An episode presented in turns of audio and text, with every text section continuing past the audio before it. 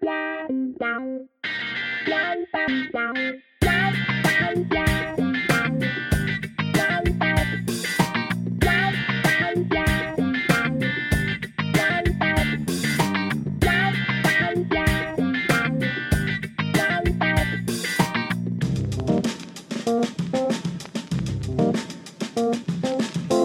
Benvenuti a questo nuovo episodio dei podcast realizzati dall'Associazione Museo City nell'ambito di Museo Invisibile edizione 2020. Sono Davide Sanavio e in questa puntata vi accompagnerò in uno dei luoghi d'arte più affascinanti di Milano.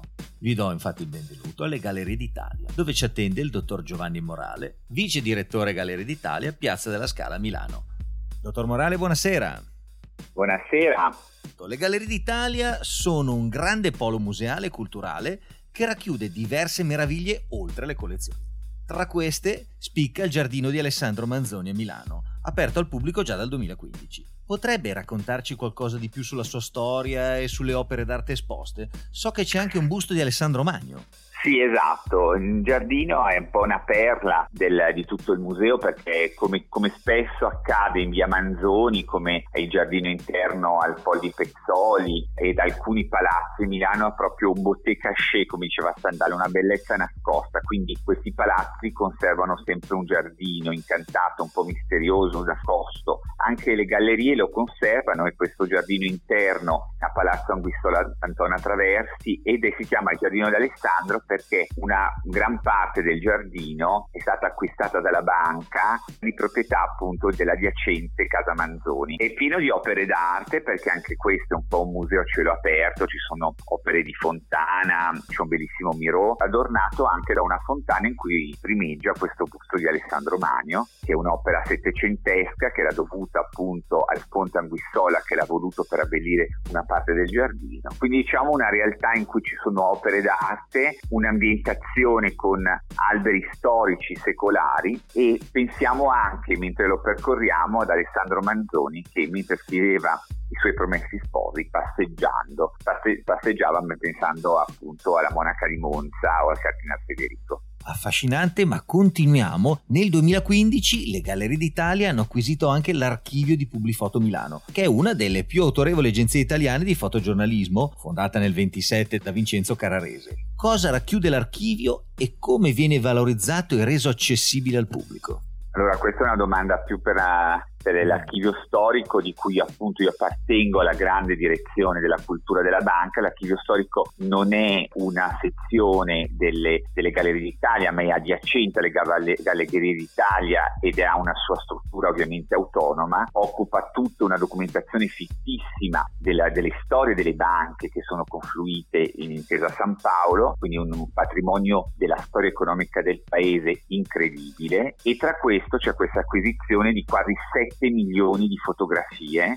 che descrivono eh, e documentano la realtà italiana dalla, diciamo, dal prima della seconda guerra mondiale fino alla fine degli anni 90. Quindi un patrimonio incredibile che viene gestito dall'archivio storico e quindi può essere consultato tramite prenotazione proprio nella sede appunto di Via Morone di questa importante istituzione nascosta come tutti gli archivi agli studiosi, agli amatori, a chi deve approfondire, in questo caso visivamente e trovare documentazione di un'Italia passata che appunto viene resa disponibile viva attraverso questa archiviazione di immagini. Un altro aspetto chiave, ma forse meno noto dell'attività di Gallerie d'Italia, è il programma Museo più voci. Ma di cosa si tratta? Diciamo che da sempre, dalla, da quando siamo aperti, abbiamo sempre molto uh, posto l'attenzione alle fragilità psichiche e fisiche. Quindi le Gallerie d'Italia si occupano anche appunto di tutte queste, diciamo, di predisporre dei percorsi museali per le attività, ad esempio, non so, per i malati di Alzheimer, per gli ipovedenti, per la, la, rendere accessibile il museo alle disabilità fisiche, quindi un'informativa, un sito ad hoc, un'email ad hoc. Abbiamo anche un percorso per appunto gente con disabilità cognitive, ad esempio, sì. come non so, le, la, la, sindrome di Asperger. Abbiamo anche un progetto di fragilità culturale, ad esempio, quindi non appartiene alle fragilità che diciamo noi, quindi alle disabilità, ad esempio l'interculturazione, facciamo, facciamo attività di appunto a più voci, quindi eh, visite guidate per in- includere nella realtà milanese, mostrando attraverso i dipinti e le opere scultore come era Milano, ad esempio, a tutte le comunità, quella cinese, quella russa, popoli africani, nel loro lingua, ad esempio. Questo lo facciamo con gli amici del SAI. Una delle ultime, ma non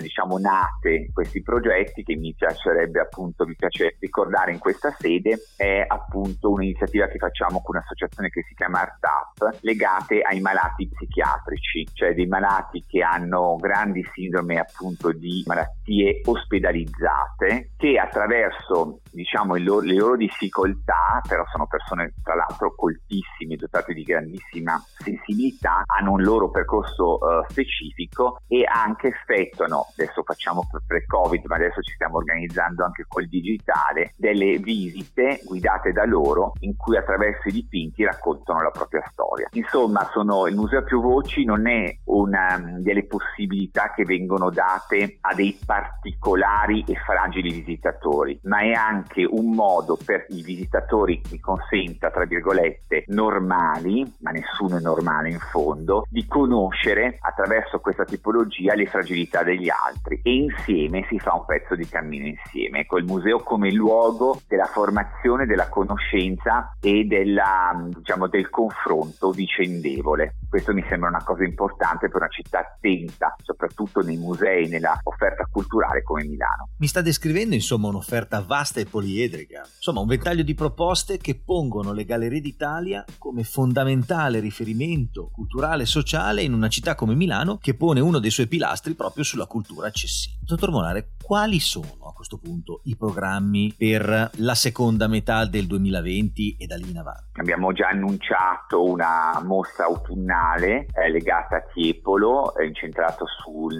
diciamo, questo grande autore del Settecento, tra Venezia, sua patria di origine, e Milano, perché la Milano del Settecento, che lui eh, diciamo, era uno dei grandi protagonisti, e il, dove muore, perché muore a Madrid. Diciamo che sarà una mostra che riguarda sicuramente questo grandissimo autore, un novello veronese, un nuovo diciamo, genio che nasce nella Serenissima Venezia ma che incarna lo stimolo e il, il grande ideale del Settecento, i, via, grandi viaggi, la grande conoscenza e quindi una, sarà una tappa culturale importante in un autunno difficile dopo il Covid. A questo si abbineranno ovviamente le consuete attività didattiche se saranno concesse a livello fisico appunto perché ovviamente è importante che poi i ragazzi ritornino al museo quando sarà possibile e poi ci saranno anche delle iniziative digitali proprio per favorire eh, diciamo, l'inclusione e la diffusione anche per chi non può venire a Milano. Vi ringrazio il dottor Giovanni Morale di Galleria d'Italia per essere stato con noi e per il suo tempo. Grazie a voi, buona serata. Questo episodio è terminato, ma ricordatevi di controllare sempre il sito di riferimento www